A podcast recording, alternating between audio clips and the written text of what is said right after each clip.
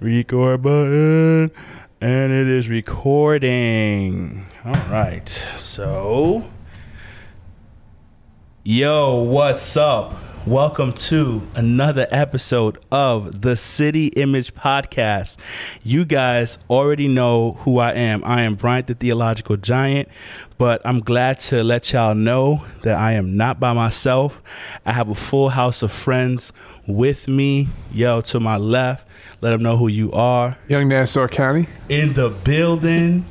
And to my right, Lord, that's the principal, Oh, aka the woman with principal. She's back doing She's her thing. back. Oh man, she's working all these crazy hours now and, and serving students, but she still got time to to pull up and and, and, and educate y'all real quick. Got to make time. got to make time. But we do have someone who is new to the podcast um, who will be joining the City Image team.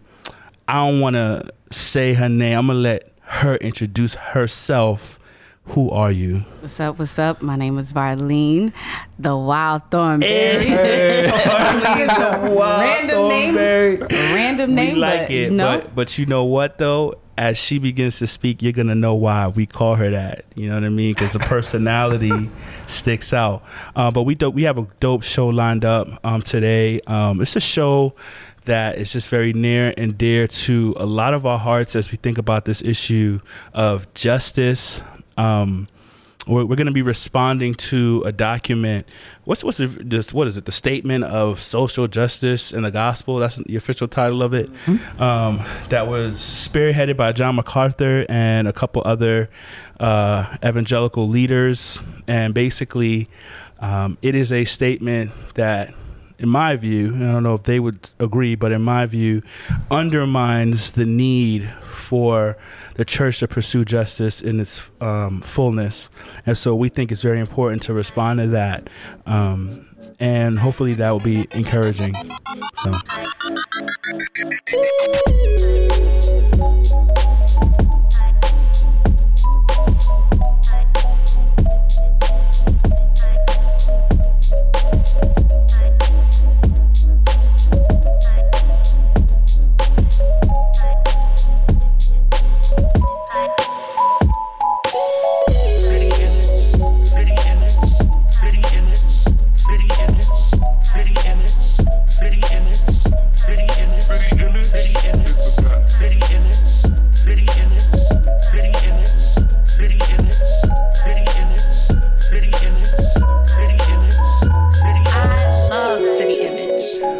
So just starting off, guys, what were your first impressions after you read the document and you processed it?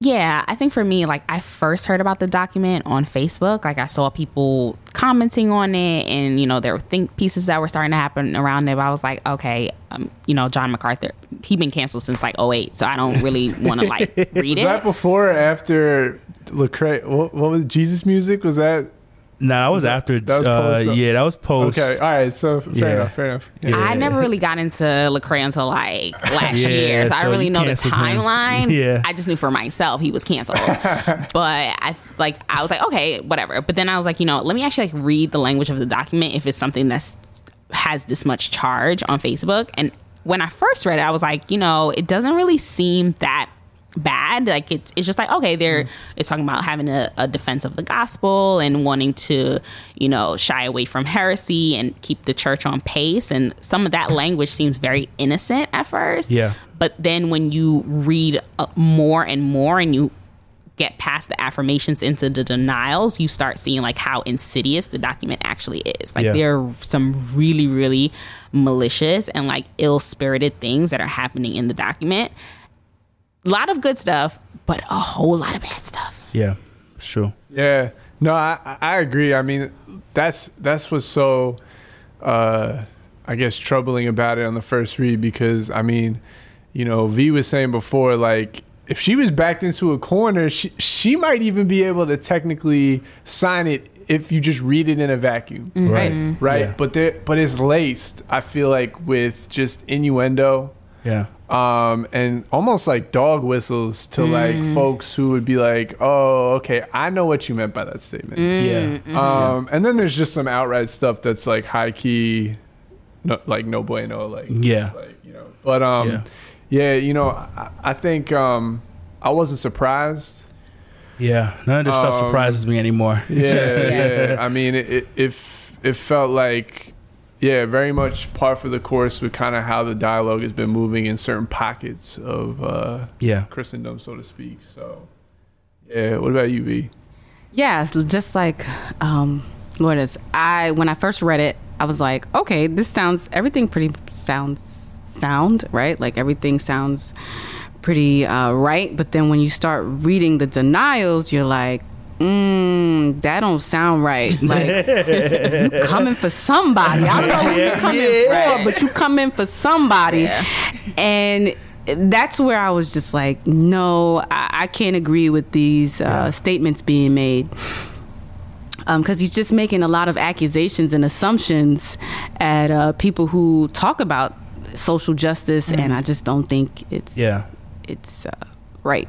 Yeah, definitely. Yeah, I agree. I mean, I think my my thoughts were you get into the document and it sounds just like any, you know, doctrinal statement that you read from a church or a seminary or whatever where it's like we believe in the Bible and we believe in salvation and we believe I in believe in the Bible too. yeah, and it's Yeah. like, okay, I could vibe with that. Right, like right. the Bible is the word of God, and like you start reading it, and it's just like, okay, the affirmations sound like a pretty accurate summation about what Scripture teaches, but then Mm-hmm. they go to the denials, and they're coming to these conclusions that don't logically flow from They the turn heel so quick. They so turn quick. heels so Hard quick. left. It's like where did we? How did we get here? How do we get where- here? And then they just throw out these scriptures that have nothing to do with the denials, no real application of the scripture to the denials.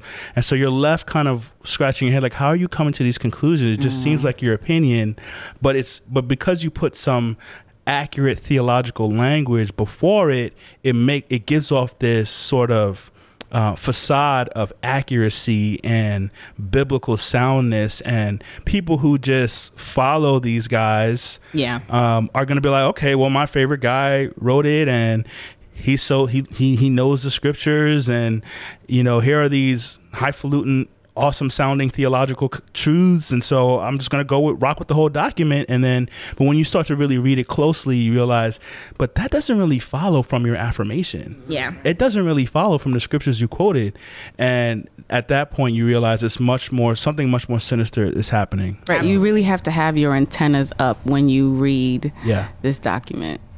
yeah absolutely um so we're gonna really get into critiquing the document but i thought it was important to at first uh, honor, which is I don't know. I want. I don't know if I want to attribute honor to anything in this document, but I, I want to get at the point that there there is something that they're hitting on that's worth um, responding to, that they're trying to respond to.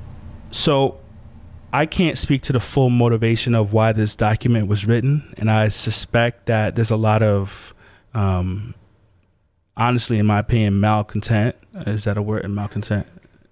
Malintent. Malintent. There you go. I love that. I love having a teacher. Yeah, when you got Something- principal in the something's all mix, right. yo. Something's all right. Vocabulary's about to be. I'm about to. My vocabulary about to widen right Yeah, don't don't edit that Malcontent either. is a is a is a word, but just not it for how you're trying to use it. yeah, I love that. Yo, leave that in the podcast.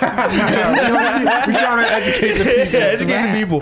Malintent. Mm-hmm. I do suspect there are mal. There is malintent. It- I love it. I love it. In in in some of what is written here, but I do think that they are trying. Some of this document can address some legitimate concerns in the culture, mm-hmm. like. In one of the articles, it talks about justice not being culturally defined. Now, again, I don't agree with everything in that article, but the, essentially that's true. Uh, Justice has to be defined ultimately coming from the nature of God, the goodness of God, and from that, what He writes down in Scripture that is true and good and what we should follow. Yeah. And so there are elements in the culture that um, have abandoned that um, worldview or abandoned scriptural principles, and they have gone in various ways in terms of how they would define justice. So we, we and we do need to watch out for that. Um, and so I want to, I don't want to say that this endeavor is totally worthless, right? Yes, when we, I think it's worth clearly defining justice. What is justice? What's the foundation of justice?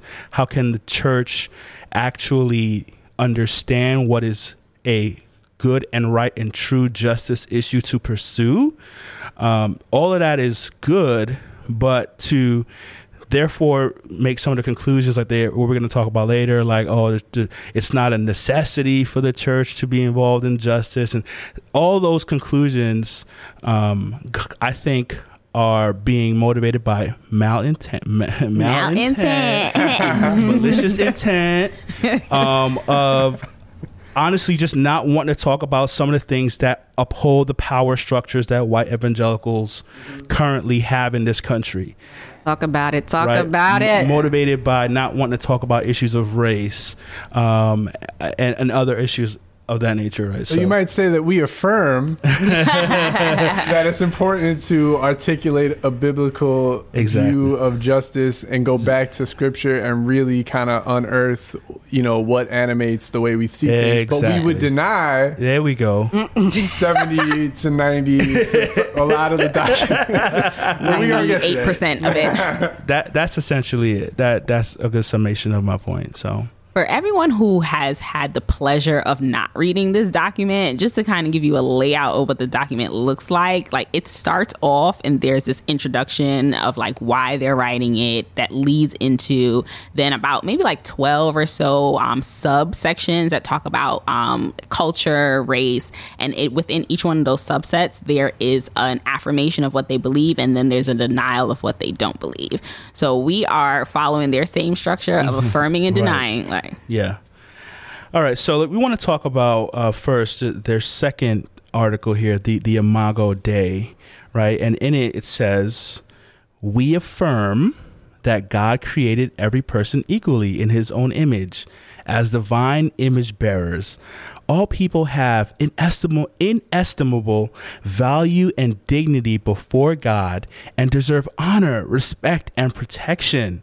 Everyone has been created by God and for God. Wow. Preach, Brian. Preach. Isn't that isn't that beautiful? Yeah. Like if you would have just if you would have just like if you would have just taken that excerpt and read that to me, I'm like, oh, yo, I want to sign the document right now. Right, right. I don't That's even how you gonna feel. sign it twice. I'm Yeah, signing right. twice. Like I don't even need to read the rest. How can you come to any wrong conclusions following that? Like, Right. Sound like MLK But- said it. Like, oh, okay, you know, let freedom ring. Like, go ahead. you know what I'm saying?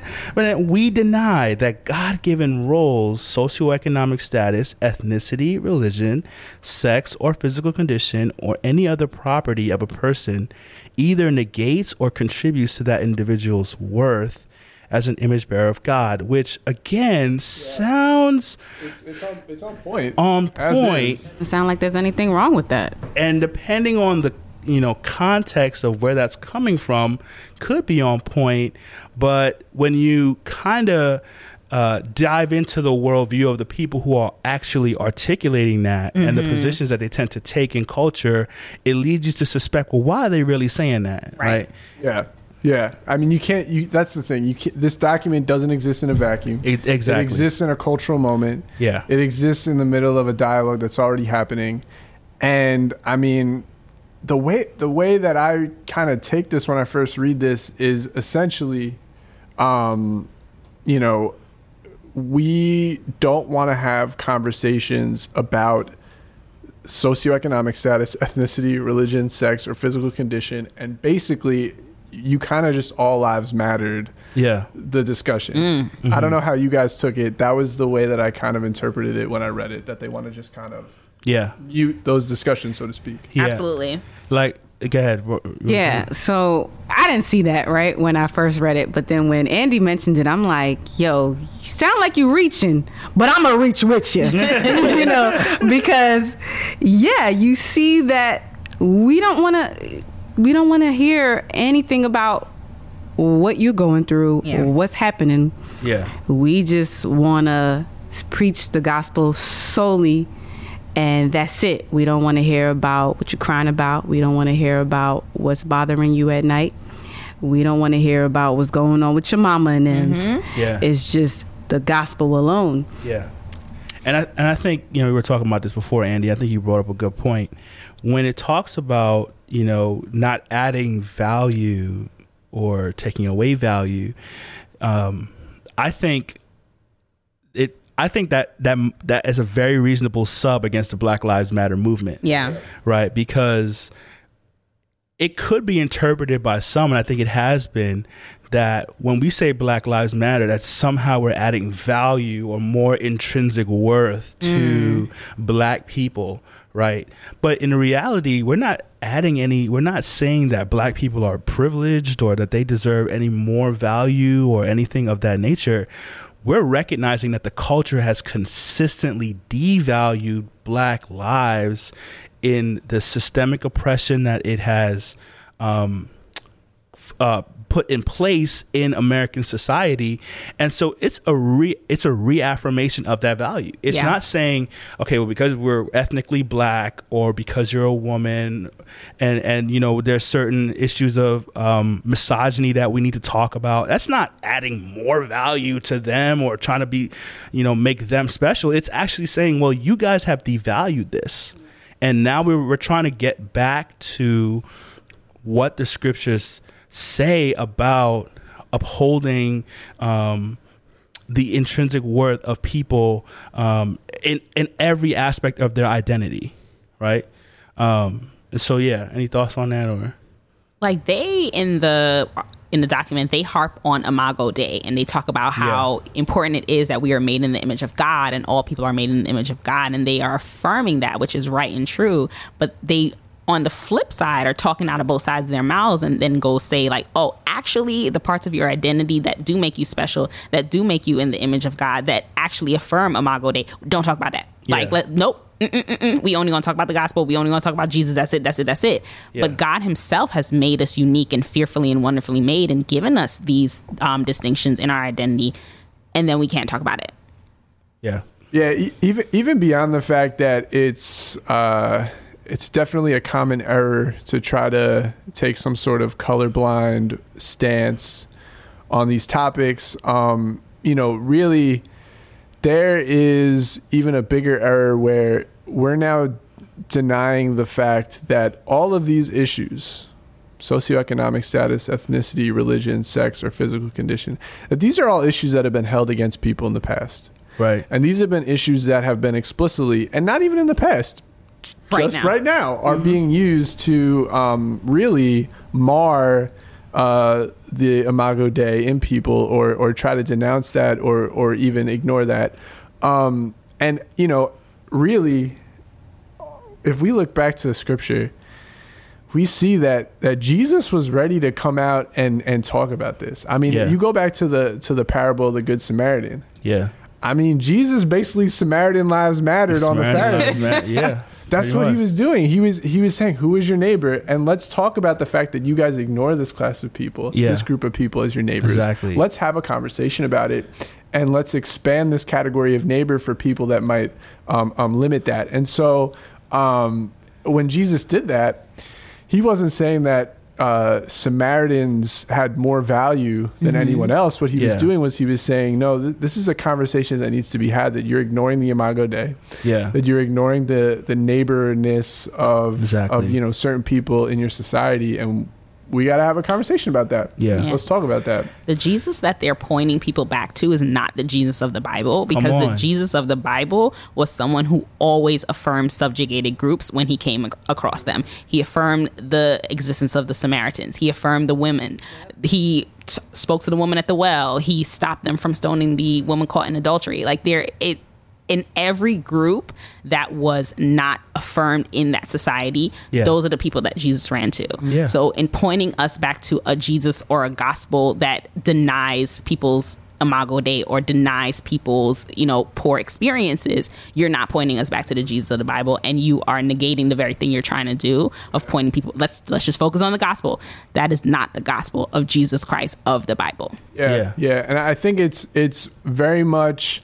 I don't want to say par for the course. I, I I think there's a genuine misunderstanding. Like some of this, I, I, as much as I want to be cynical about it, I mean, I feel like for if you are in a context where you are interacting with a homogenous group of people, Yeah. and you're interacting with a homogenous group of people that also exist in privilege, um, you're going to kind of have this flattened view of your doctrine Yeah. where you don't see the application of it and the need for it to actually lift people up. And, and I think that could be what's happening at, at the very least in this statement, um, where they're not recognizing the need to be dynamic in the way that they express their theology. And I understand that, Andy, and I think I agree with that. But it's one thing if that's the only people that they were interacting with, because there are people who are outside that context who have now said, "But look at this." And, and and when when there is a refusal to say look at this that's when the issue comes in. We can't blame people if they are around a particular people and that's their cultural upbringing and because of that they have uh, you know they don't quite see the fullness of maybe the error of their ways or whatever the case may be or they can't see things from other people's perspective.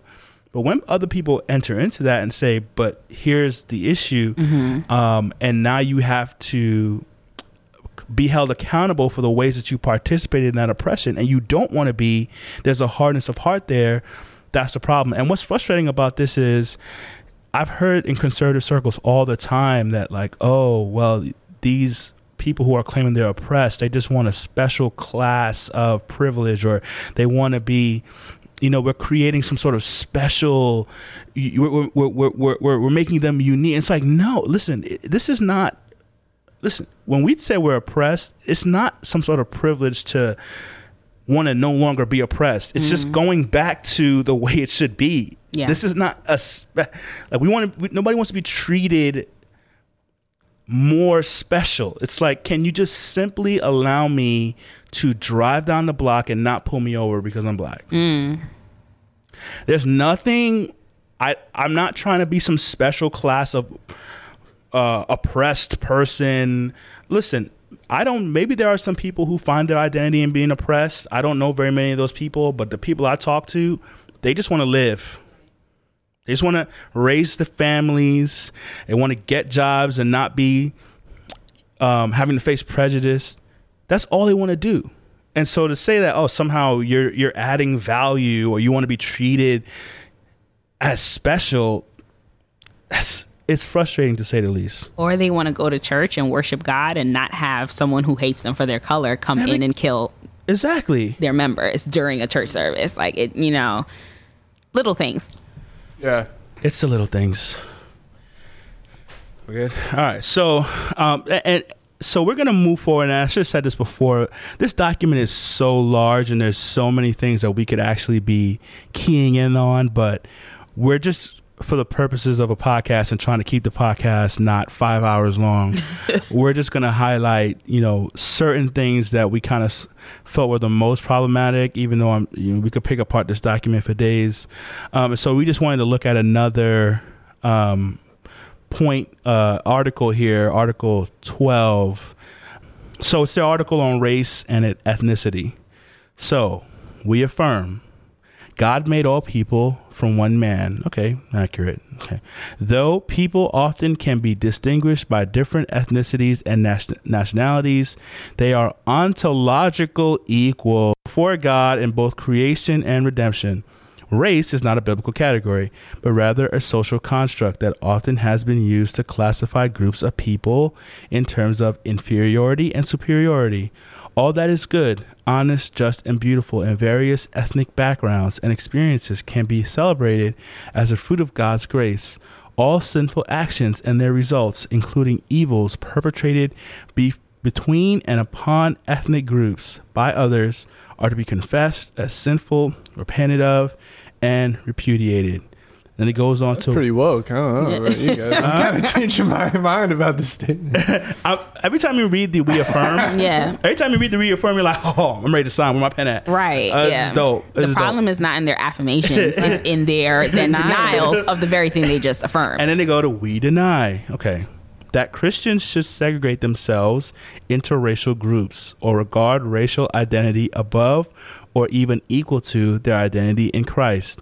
We deny that any divisions between people groups from an unstated attitude of superiority to an overt spirit of resentment that's a sub against Who's all who, right? Who's resent? Who's Who resentful? you coming for? Who is you resentful? coming for? You coming? They you coming, for the me. angry black coming woman for Right. and the angry black man. That's a sub. That's exactly what you coming for. You have coming any for. legitimate place in the fellowship of the redeemed. We reject that's such Christian language. Have any legitimate place in the fellowship of the redeemed. Anyway, we reject any teaching that encourages racial groups to view themselves as privileged oppressors or entitled victims of oppression, kind of what we were just talking about. While we are to weep with those who weep, we deny that a person's feelings of offense or oppression necessarily prove that someone else is guilty of sinful behaviors, oppression, or prejudice. Guys, let's unpack that. What, how is that landing on you? He just said, F you and your mama. Forget your feelings. Forget your history. Forget what you ever thought about. Like, I don't care about your black. I don't care about your brown. I don't care about your other. Like, it does not matter. Yeah, you just affirmed the fact that there were all these different types of groups, but now you're saying it, your experience as a person in that group, Yeah. I don't care. Like, it doesn't matter. Yeah. Because, like, you then, you're talking about victims of what, what he said? Like, entitled victims Yeah. like Just the language around like people's experiences is Yeah. so trivial Absolutely. like you have 400 years of this of slavery in this country that have not been repented of that have not been confessed that have not even been acknowledged and then you're talking about weep with those who weep you're doing the, the very opposite of the thing that you're calling us to. You're not weeping with us. You are telling us, you're pushing us back into silence, saying, don't talk about how you feel because it does not matter here. Forget it. Absolutely. On that point, real quick, um, uh, at the point of stuff not being repented of, I was actually um, at Columbia University. I was going to the um, Black Student Organization uh, up there, and a lot of the Black students from the South were talking about how they regularly in high school took field trips to plantations and were being told that the slaves actually enjoyed it and they were actually being provided for and slavery wasn't actually a problem. Um, and there's all these attempts to revise history and make it less of a problem than it was and so there's this understanding or notion that oh we've already passed that we repented of it we're, we're done with that we no longer affirm it. There are people in modern day downplaying the atrocities of slavery and they don't, they're not repentant of it. It's get over it we're done. Yeah we were wrong about it but whatever. And but in intrinsically i i was hearing that one um, white pastor prominent white pastor um, told someone that I knew, I'm not going to name this person, that um, it was slavery was actually the Africans' fault. You know what I mean? Because like, oh well, the African chiefs were selling the slave. It was actually their fault. This is a prominent evangelical name. If I were to say who this was, you would all know who it was. it better not be Piper. That's all I know. Is it, it's not John Piper, right? Nah, it wasn't John Piper. we I'll here be- for Piper. I've been I've been real upset for was, but it it's sad because this document talks about well you know it's over you know and now everyone who wants to kind of claim that they're oppressed is looking for a place of privilege. Mm. That's that's what they're saying here. It's there's no real oppression anymore, right? You've got your rights. Why are you still mad? You just want a privileged place in this country. And at, at best, it's tone deaf, but at worst, it's extremely cynical to even say, to even bring up that language of entitled victims and to ignore the f- language that's been used around. I mean, even just specifically, I'm thinking about social welfare over the last 30 years and the way that that's been racialized. Yeah. And this idea of, of, you know, just like people that are in oppressed groups or people that are even socioeconomically um, you know, needing welfare that they're entitled that these are Yeah. just entitlements that people are sitting back like it's it's a very it's Yeah. very tone deaf but at worst it's actually co-opting that language to send a very strong and divisive in and of itself message um Yeah, and, and let's talk about you know this first part of the statement where it talks about we deny that Christians should segregate themselves into racial groups or guard racial identity above or equal to their identity in Christ.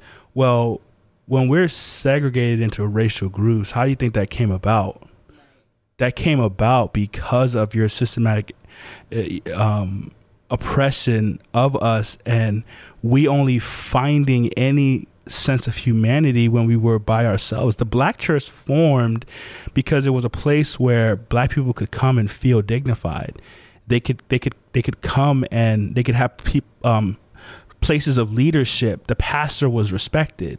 Peop leaders were actually respected. Their full humanity was expressed, and you forced them out of their churches. Well, yeah, even like black denominations, like the Zion Yeah. AME churches, like they were they weren't founded just because oh we wanted to be around other black people. They were founded because we were not allowed to be ministers in Exactly. in in, uh, in uh, Methodist churches. We were not allowed to go like by law. We weren't allowed to go into their seminaries. So it's not just like oh I wanted to be around people that look like me. I wanted to form an affinity group. I had no choice Exactly. legally. Like so, the white church created the black church. Exactly and and the thing that's even frustrating is to this day if black individuals want to go into majority white spaces they have to face stuff like this document. Mm-hmm. they have to face stuff like hey i'm suffering and you guys don't want to acknowledge it. And so what am i going to do am i going to sit here and continue to attend a church that doesn't want to affirm my humanity? Or am i going to go around my own people that understand what i'm dealing with the suffering and the hurt that i'm feeling and feel like a full human being again that I can actually express how I'm feeling and people will understand. And so they're talking about, oh, we you guys shouldn't segregate and be divided. It's almost like they're blaming the division that exists on the church on minorities. It's your fault. You guys are wanting to divide. You got all this resentment and this anger, right? And so we deny that that should happen. But in your actions, you're forcing it to happen. That's the issue. So it's frustrating, man. And that second part of it of or equal or even equal to to their identity in Christ, again, the the I've and I've heard this in white evangelical circles so much. The identity of your race should be completely downplayed. Right? So they put it here as equal to their identity or in Christ. Well, obviously, our primary identity is in Christ. No one is going to deny that their primary identity is in Christ. But to certain individuals, as soon as you want to identify as black or male or female, or it's like, oh no no no wait hold on. That's that, that part of your identity no listen we're all one. Uh, they always quote that verse in ephesians like, listen no no jew or greek or you know male or female. Like it's like come on guys. That's that's what they're saying here and they, they they couch it as oh well now you're trying to elevate that identity as your primary identity when it should just be that you're in christ. It's like no we're we're recognizing that christ created me as a black person. And my my my ethnicity matters hmm. right? And the frustrating thing about this is white evangelicals will on the one hand play this colorblind card and talk about how we don't see ethnicity they don't see it but then they'll cross the street when they see a black man Yeah.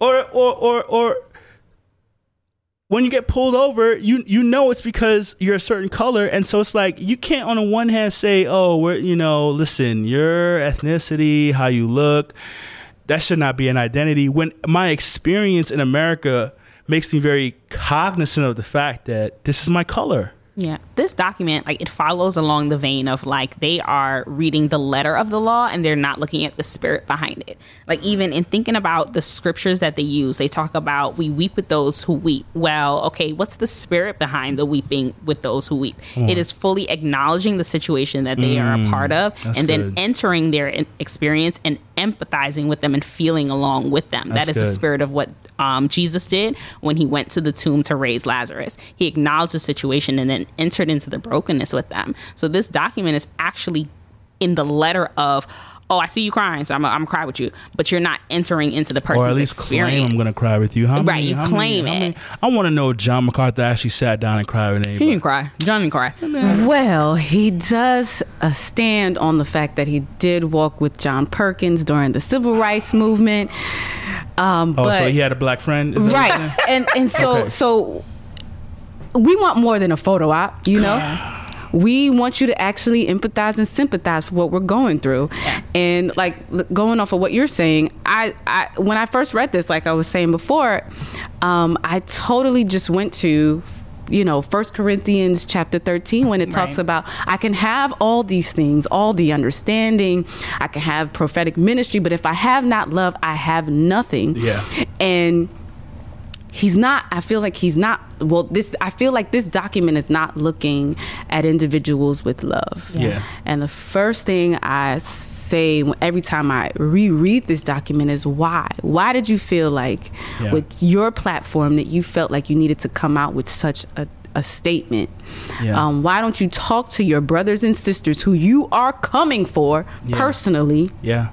and have the conversation um, outright and really come to a place of understanding. Even if you don't come to a place of understanding, don't come out with such a statement for everyone to see and now put us in this corner where everybody's saying, look, look, look, look, I, look at what look at what the Christians are doing. Yeah. Look at look, I told you, look, look. Yeah, and that, and that's always just to that point has been John MacArthur's problem, and we were discussing this a little bit earlier um, off air. Is that he treats every disagreement as heresy. Every, and there's certain some folks, unfortunately, in the reform world, where they've kind of gotten into this. We have to stand against all false ideas. Um, they treat every disagreement, and this is, this is part for the course of John MacArthur. You know, when he came out very hard against um, um, charismatics and the Strange Fire Conference and treating other Christians who hold to certain spiritual gifts, continuing, um, he's treating that as uh, blasphemy of the Holy Spirit or some sort of demonic influence or something like that. And it's like, this is in the Bible. You have other believers who love God experiencing this, and yet you treat it as heresy. Um, but to be honest, I think that there's more than just this need to stand against heresy that's here. I think that deep down, there's racism, there's the, the need to to hold on to power structures, there's the need to want to escape being held accountable for the mm-hmm. privilege that they have. And now they're kind of hiding behind this, well, it's also false doctrine, so we need to oppose it. It's almost like they're looking for something within their worldview to give them a reason to oppose this. And so we'll call it false doctrine. We can't really say it's because this is getting you know, I don't like as a white male, I'm looked at as the bad guy for our history.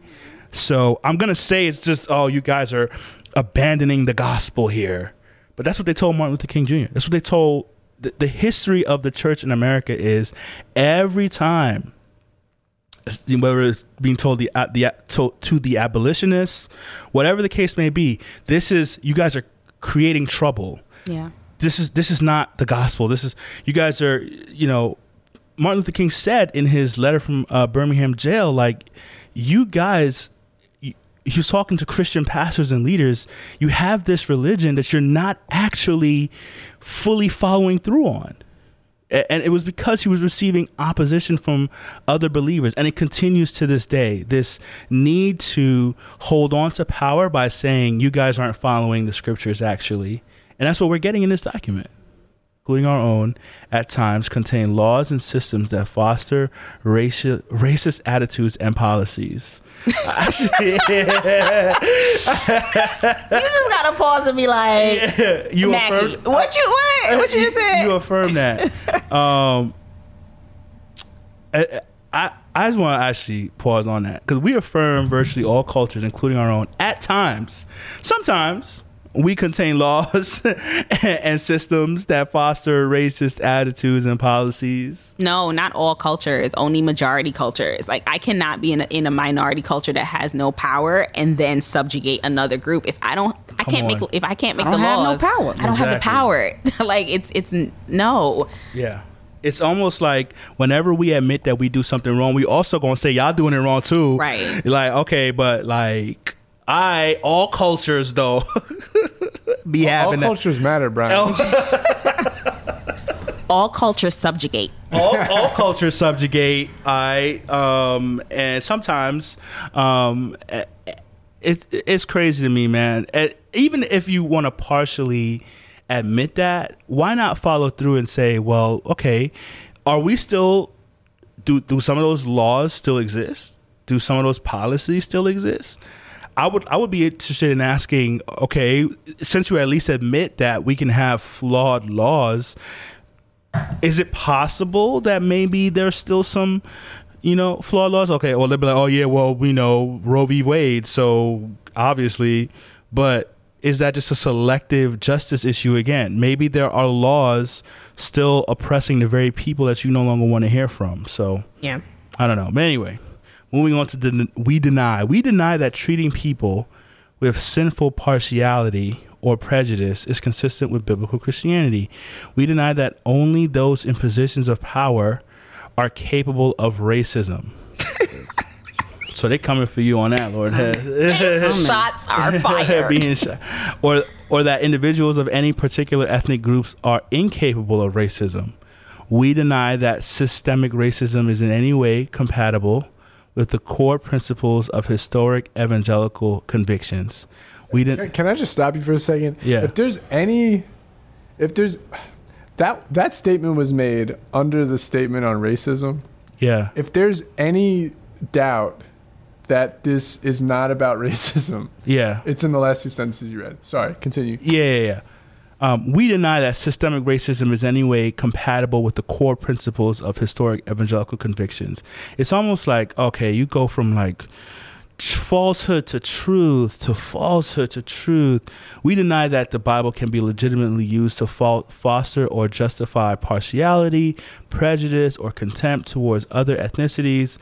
Uh, we deny that the contemporary evangelical movement has any deliberate agenda to elevate one ethnic group and subjugate another. And we emphatically deny that lectures on social issues or activism aimed at reshaping the wider culture are as vital to the life and health of the church as the preaching of the gospel and exposition of scripture. Historically, such things tend to become distractions Distractions. distractions that inevitably lead to departures from the gospel. I wish I could see how far my eyes are rolling back into my head. And like it just I am trying with all my might not to cuss because like just this this There's so much there, there's man. so much here. Like the the language much here there. is just so volatile and they there's a restraint in the way that they are writing, but there's also such shade and such attack that comes across in these words. Like these words are violent words Yeah. in saying that your experience and everything that you have felt as a subjugated person is now negated. Mm-hmm. And it's wrong. And it, it like okay, so you're focusing on the exposition of scripture and you want us to focus on the preaching of the gospel, but what then do we do with it? Like we're just supposed to sit on Sunday and hear the gospel every Sunday and then Yeah. not doing what are we doing Monday through Saturday? Yeah. And that's been a problem with um, theology that has been developed in white spaces is that it's been a very personal sort of thing. It's between me and God. It's me and God. God wants to save me, and after I believe in Him, that's it. And also, if I'm going to talk about how I'm supposed to live, then let me just talk about sexual immorality and like no longer, you know, um, you know, committing any sins that like just live a holy pietistic life. And it's never any conversation about well what does that how does it play itself out in structural in society? I- I- issues of justice that that are macro you know uh, how we relate to each other. It's never they always tend to, to to ignore that. And what tends to happen is when you're a majority culture and you're the ones with the power and the money and the influence you're gonna not do a good job thinking about what are some of the structures that we've set up that may actually be oppressing and hurting other people. Your theology is gonna be you- you're just not forced to think about that because you're not under those contexts. Whereas the black church has always had to think about oppression because it was birthed out of oppression. So it's going to be very intrinsic to the theology of those in the in in, in that institution. Yeah, if if you're in a if you're in a space where there's no well, if you if you're in a space of privilege like that, then really the only frontier left to conquer is your is yourself. So Yeah. you're only going to focus on individualistic sin. Yeah. You know, if there's no barriers from you having any type of freedom or autonomy in front of you that Yeah. you could see, then you're only going to be able to focus on sins like you know personal sins. Uh, yeah, I mean, I, I think you're 100 percent on point with that. Yeah. What do you guys think about the statement? We deny that the contemporary evangelical movement has any deliberate agenda to elevate one ethnic group and subjugate another. what do you think about that?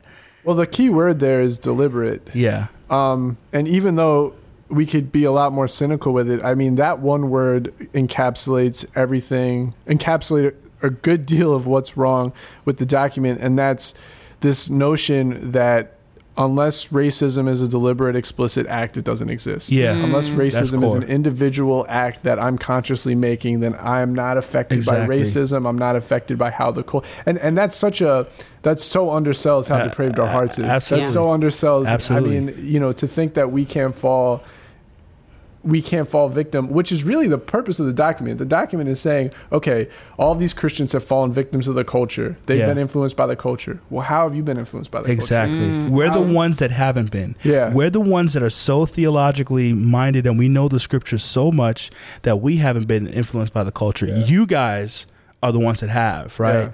And so I think you make a great point.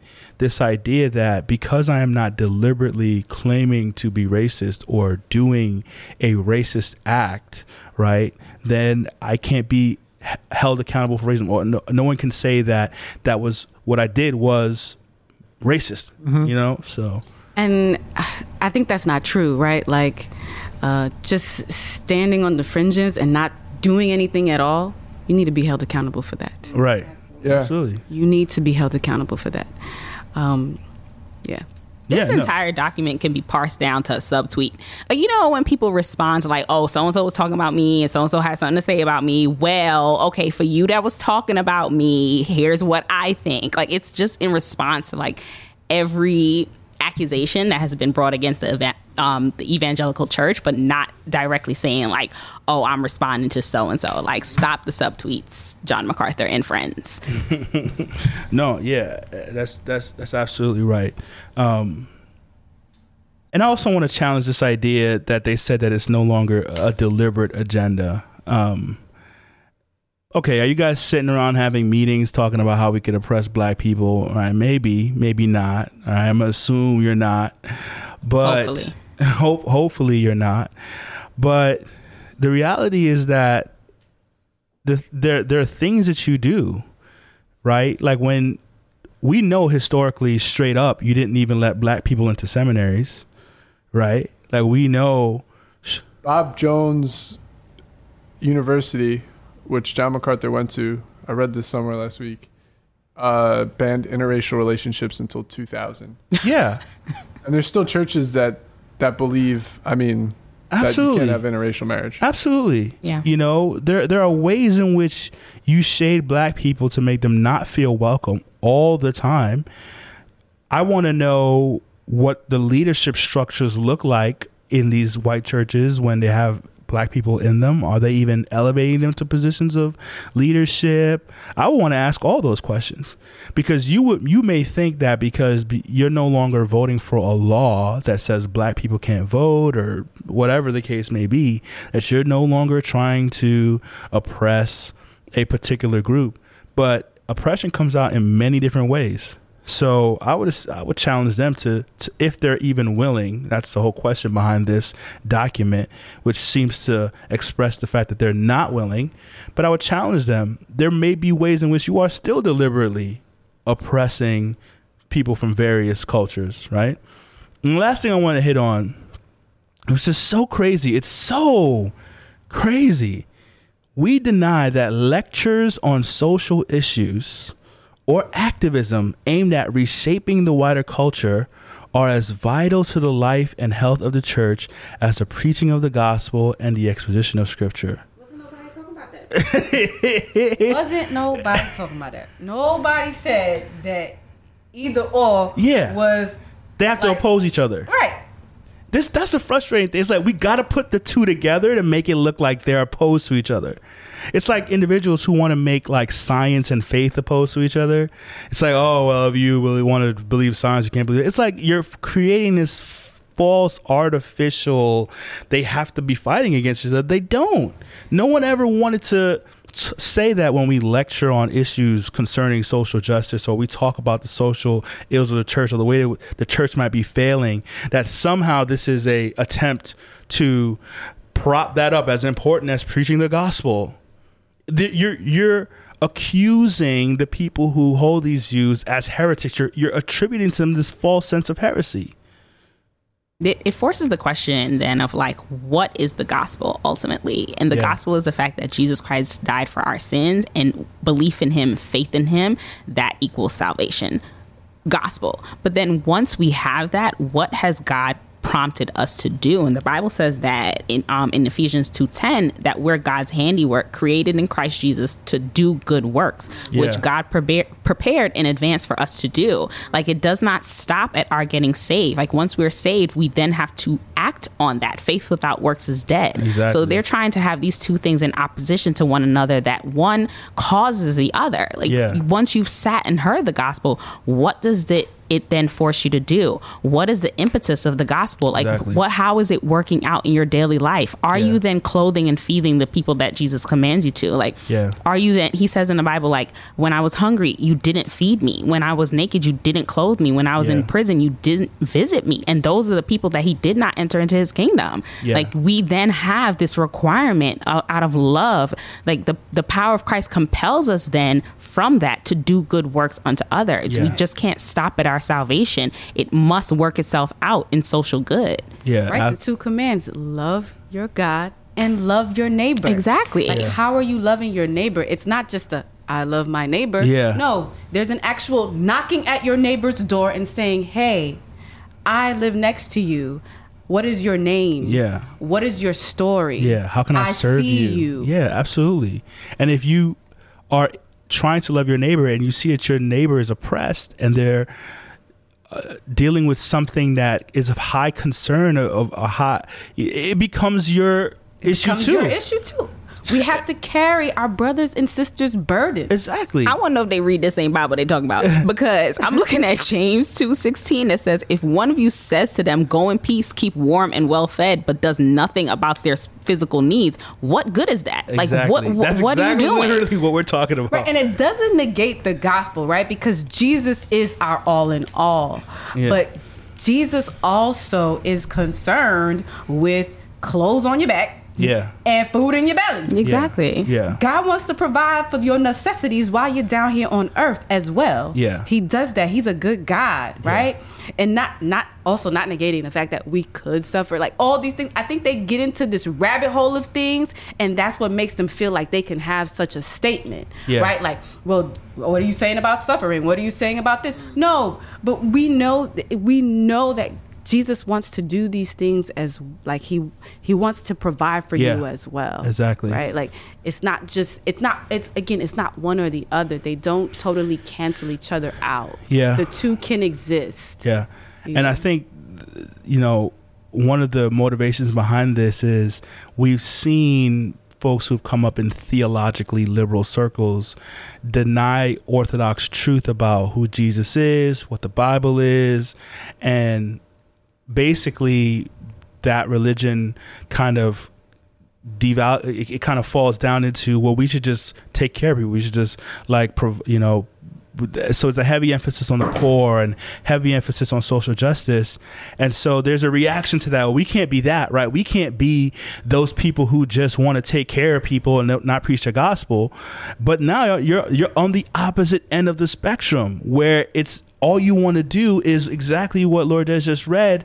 Say, all right, you know, be well, pray for you. Let me encourage you in the scriptures, but you need help, and I'm not going to help, right? We have to be people who can marry those things, or we're not trying to be people who feel like all we're concerned about is works. We're just comp- just do good. No, we understand that. Look, without look, all of our righteousness is filthy rags if it's not covered in Amen. the grace and washed in the blood of Jesus it's Christ. It's not going to look perfect, and I think that's what they have an issue with is like how how the outworking of us addressing social justice issues have been looking. It's Yeah. not going to look perfect. Yeah. But if we we can't give up on that. exactly We can't. we can't give up on it. And so again, like having this statement is just Yeah. a way to just kind of shut us down and you ain't shutting us down. Yeah. It is denying the very Christ that they're supposedly trying to point us to. Jesus Yeah. Christ, the second person of the Trinity who died on the cross for our sins. He's the same God that within the Bible met people's physical needs. Like Yeah, people exactly. were going to him because he was feeding people, he was healing people, he was clothing people. Like that is what he did. Yeah, g- l- do better. Stop having um, sexual sin. Like stop Yeah. being immoral. Ab- stop gossiping. Do all that. Absolutely. And then go feed your brother. Like he tells us to do all of that. Yeah. It's so funny here. They say too that it it's not vital to the health of the church, right? And it's like I would say it is vital. eh, yeah. It is vital. I mean, here's the thing. Jesus says very clearly like you'll know them by their deeds. Listen, people will scorn the church if we're people who have this this this preaching of this great salvation and preaching of this God who supposedly loves them, but we're not showing that love. Yeah. How are people going to s- recognize that we've encountered the the God who is love if I am not loving my neighbor and being concerned about what concerns them? Amen. The church will not be healthy. It will be the it's like the exact opposite is true of what's in this statement. It's But so that- frustrating. That is the gospel, right? Like they like again, they they they are married and they work together. They don't cancel each other out. Um, social justice and the gospel, they don't cancel each other out. Yeah. Yeah. So we got one last, uh, man, um, one last article that we wanted to look at here because you know I'm frustrated, but I'm upset. You know, God, I'm gonna be alright. The Lord is good. Um, article. Let's look at article eight. My Roman new th- three three ones after five is eight, right? Yeah. Okay. this Roman numerals. right, right, right. We in school. Hey, yo, I ain't looked at Roman numerals since I was like in third grade or whatever that was. I oh That's what you need every comprehension skill you've ever mastered to get this document. uh, it says we affirm that the primary role of the church is to worship God through the preaching of His words. A lot of same stuff. Teaching sound doctrine, observing baptism and the Lord's Supper, refuting those who contradict, equipping the saints, and evangelizing the lost. Look at that. Everything there was just so. I'm gonna just teach you these words and baptize you. Sound doctrine, apologetics none of that was like i'm gonna actually love you. Like I, I don't know. That's what i got from that. Yeah. I got, I got a whole lot of information that i'm gonna give to you. But like if you actually are in need and hurting it for christianity for a lot of people like i think for a lot of evangelicals like they're doing the work of ministry if you're being taught sound doctrine and the work of loving people entering into their lives the work of sitting with people and like having their concerns be your concerns and and and really I don't know, comforting them. Mm. It's just, it, it, it, it, it just sounds so cold. Like I'm gonna come in, I'm gonna teach you sound doctrine, I'm gonna baptize you. If you don't believe what I believe, I'm gonna like apologetic apologetics we're gonna do evangelize the people who are going to hell. I'm like, all right, And that's exactly what God called the church of Ephesus to task for. There he said, go. like, you have sound doctrine, but you have walked Come away on. from love. Like you have left your first love. That's yes, it. you you you you can't brook you know heresy. You do stand against char- uh, charges of Exactly. unbiblical doctrine, but you don't have love, and that is a very thing that God was saying. I hold that against you. Yeah. So for this document right now, like yeah, keep keep your sound doctrine, but God holds the charge of you don't have love against you. Yeah. So he's like, we affirm that when the primacy of the primacy of the gospel is maintained, that this often has a positive effect on the culture in which its various societal ills are mollified. we affirm that under the lordship of Christ, we are to obey the governing authorities established by God and pray for civil leaders. I don't even understand like why that's even there, but sure. Um, we deny that political or social activism should be viewed as integral components of the gospel or primary to the mission of the church, though believers can and should utilize all lawful means that God has providentially established to have some effect on the laws of a society. We deny that these activities are either evidence of saving faith or constitute a central part of the church's mission given to her by Jesus Christ, her head. We deny that laws or regulations possess any inherent power to change sinful hearts. Mm. Whatever.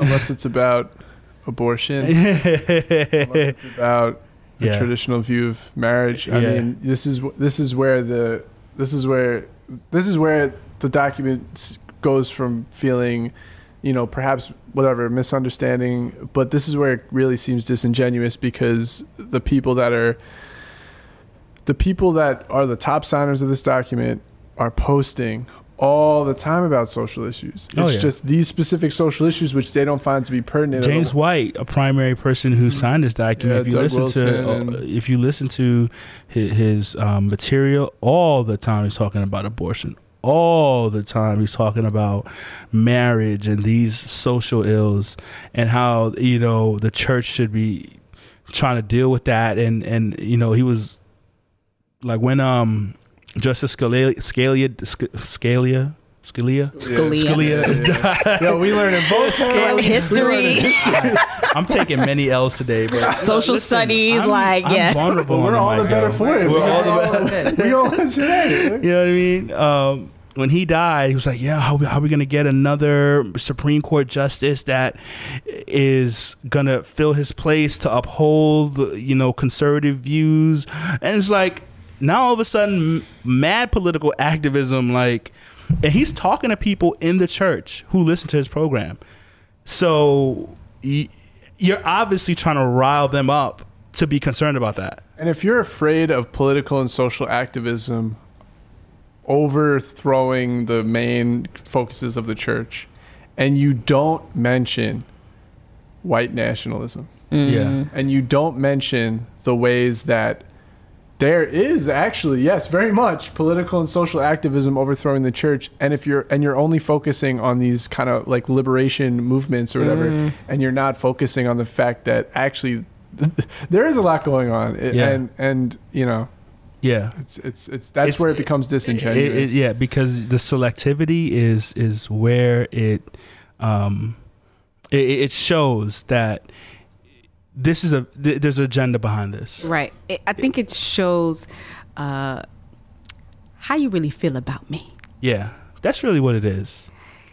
And you could put pretty language behind it. exactly. You could beautify it. You could throw Bible verses behind it. But this is how you really feel about This about is how you really feel about them Negroes Thank you. who keep trying to be annoying with their Black Lives Matter and their marches and how you keep oppressing us and all that stuff. Like we just keep it real. Yeah. And I think, you know, the reason why this is so important and the reason why this is worth talking about and the reason why this is some, enough to do a full episode about and we could do five episodes about it um, is really underlined in this one sentence. Um, we deny that these activities are either evidence of saving faith or constitute a central part of the church's mission given to her by Jesus Christ, her head. I mean, Lourdes already alluded to it, but you take a look at James, and you see that faith without works is dead, hmm and then you look at the works that he's going to talk about. The works in James that he talks about that are evidence that we have true faith Yeah. are justice and mercy works. Yeah. That's all he talks What about. is in that? What James. is true religion? Loving the widows and taking care of The the, poor and orphans. It's filled with that language. And so He says that's religion. and so now there are people in danger who deny these issues, don't care, even feel vitriol hatred towards it. And that's a for a lot of these people, that's a deep sign that they don't understand the gospel. Mm-hmm. Yeah. And so if John MacArthur is, and all these guys are concerned about gospel purity, Yeah. this is this is totally muting conviction that Yeah. people should be feeling. Absolutely. Oh, I don't get that. Okay, maybe I haven't fully grasped the gospel. Yeah. Maybe maybe I need to examine myself. Yeah. And so at the end of the day, the gospel is what makes us care about these issues. Yeah. The gospel is why we're here sitting having an episode about these issues. It's the very Absolutely. reason why because we've been transformed. We've been, you know, you know, Jesus came down and had mercy Yeah. on us and Amen. took justice for us and took that burden for us. And so now we feel that obligation to do it for others. Absolutely. And if you don't feel that, then maybe you never really got the gospel to begin with. That's Amen. just that's that's that's what it comes down to. Um, so yeah, um, that's kind of a, nice uh, final thought. Uh, anyone else? Any final thoughts on on any of this um, before we close out? just leaving with like the understanding of who is the Jesus that you're serving. Like, because if we're going to point back to the gospel, the Jesus that won that gospel for us, that won our salvation, was a member of a subjugated group.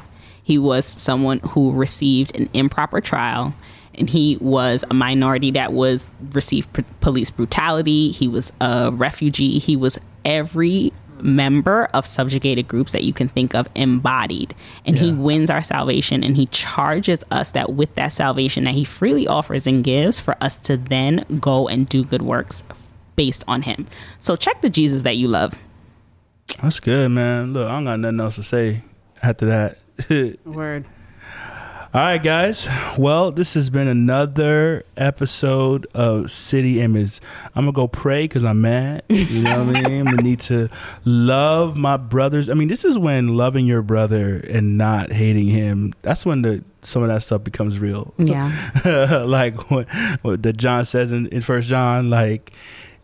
And, and, and I, let me just say this about the close, but this just came on my heart. For my brothers and sisters, black, you know, wrestling with this, like we somehow have to fight through, like ill, angry. It's okay to be angry, but going to that place of bitterness is is not you know we have to we have to fight against that i want to i want people to be free to feel how they feel.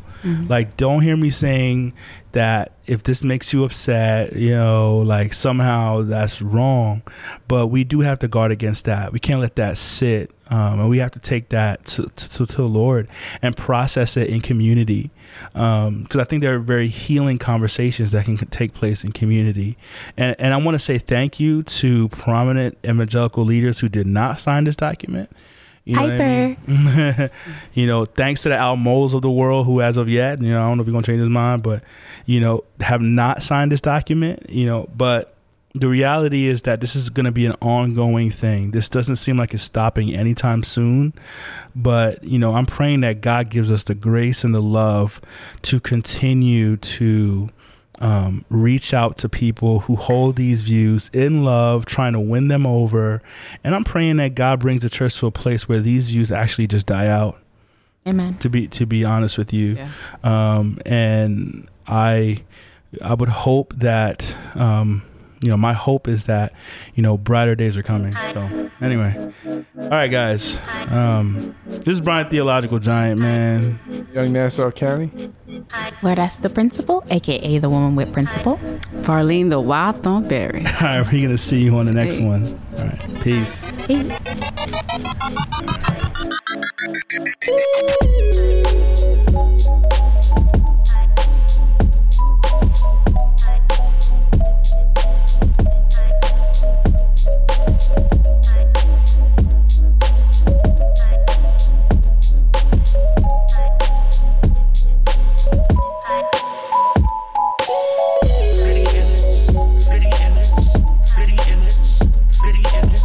City.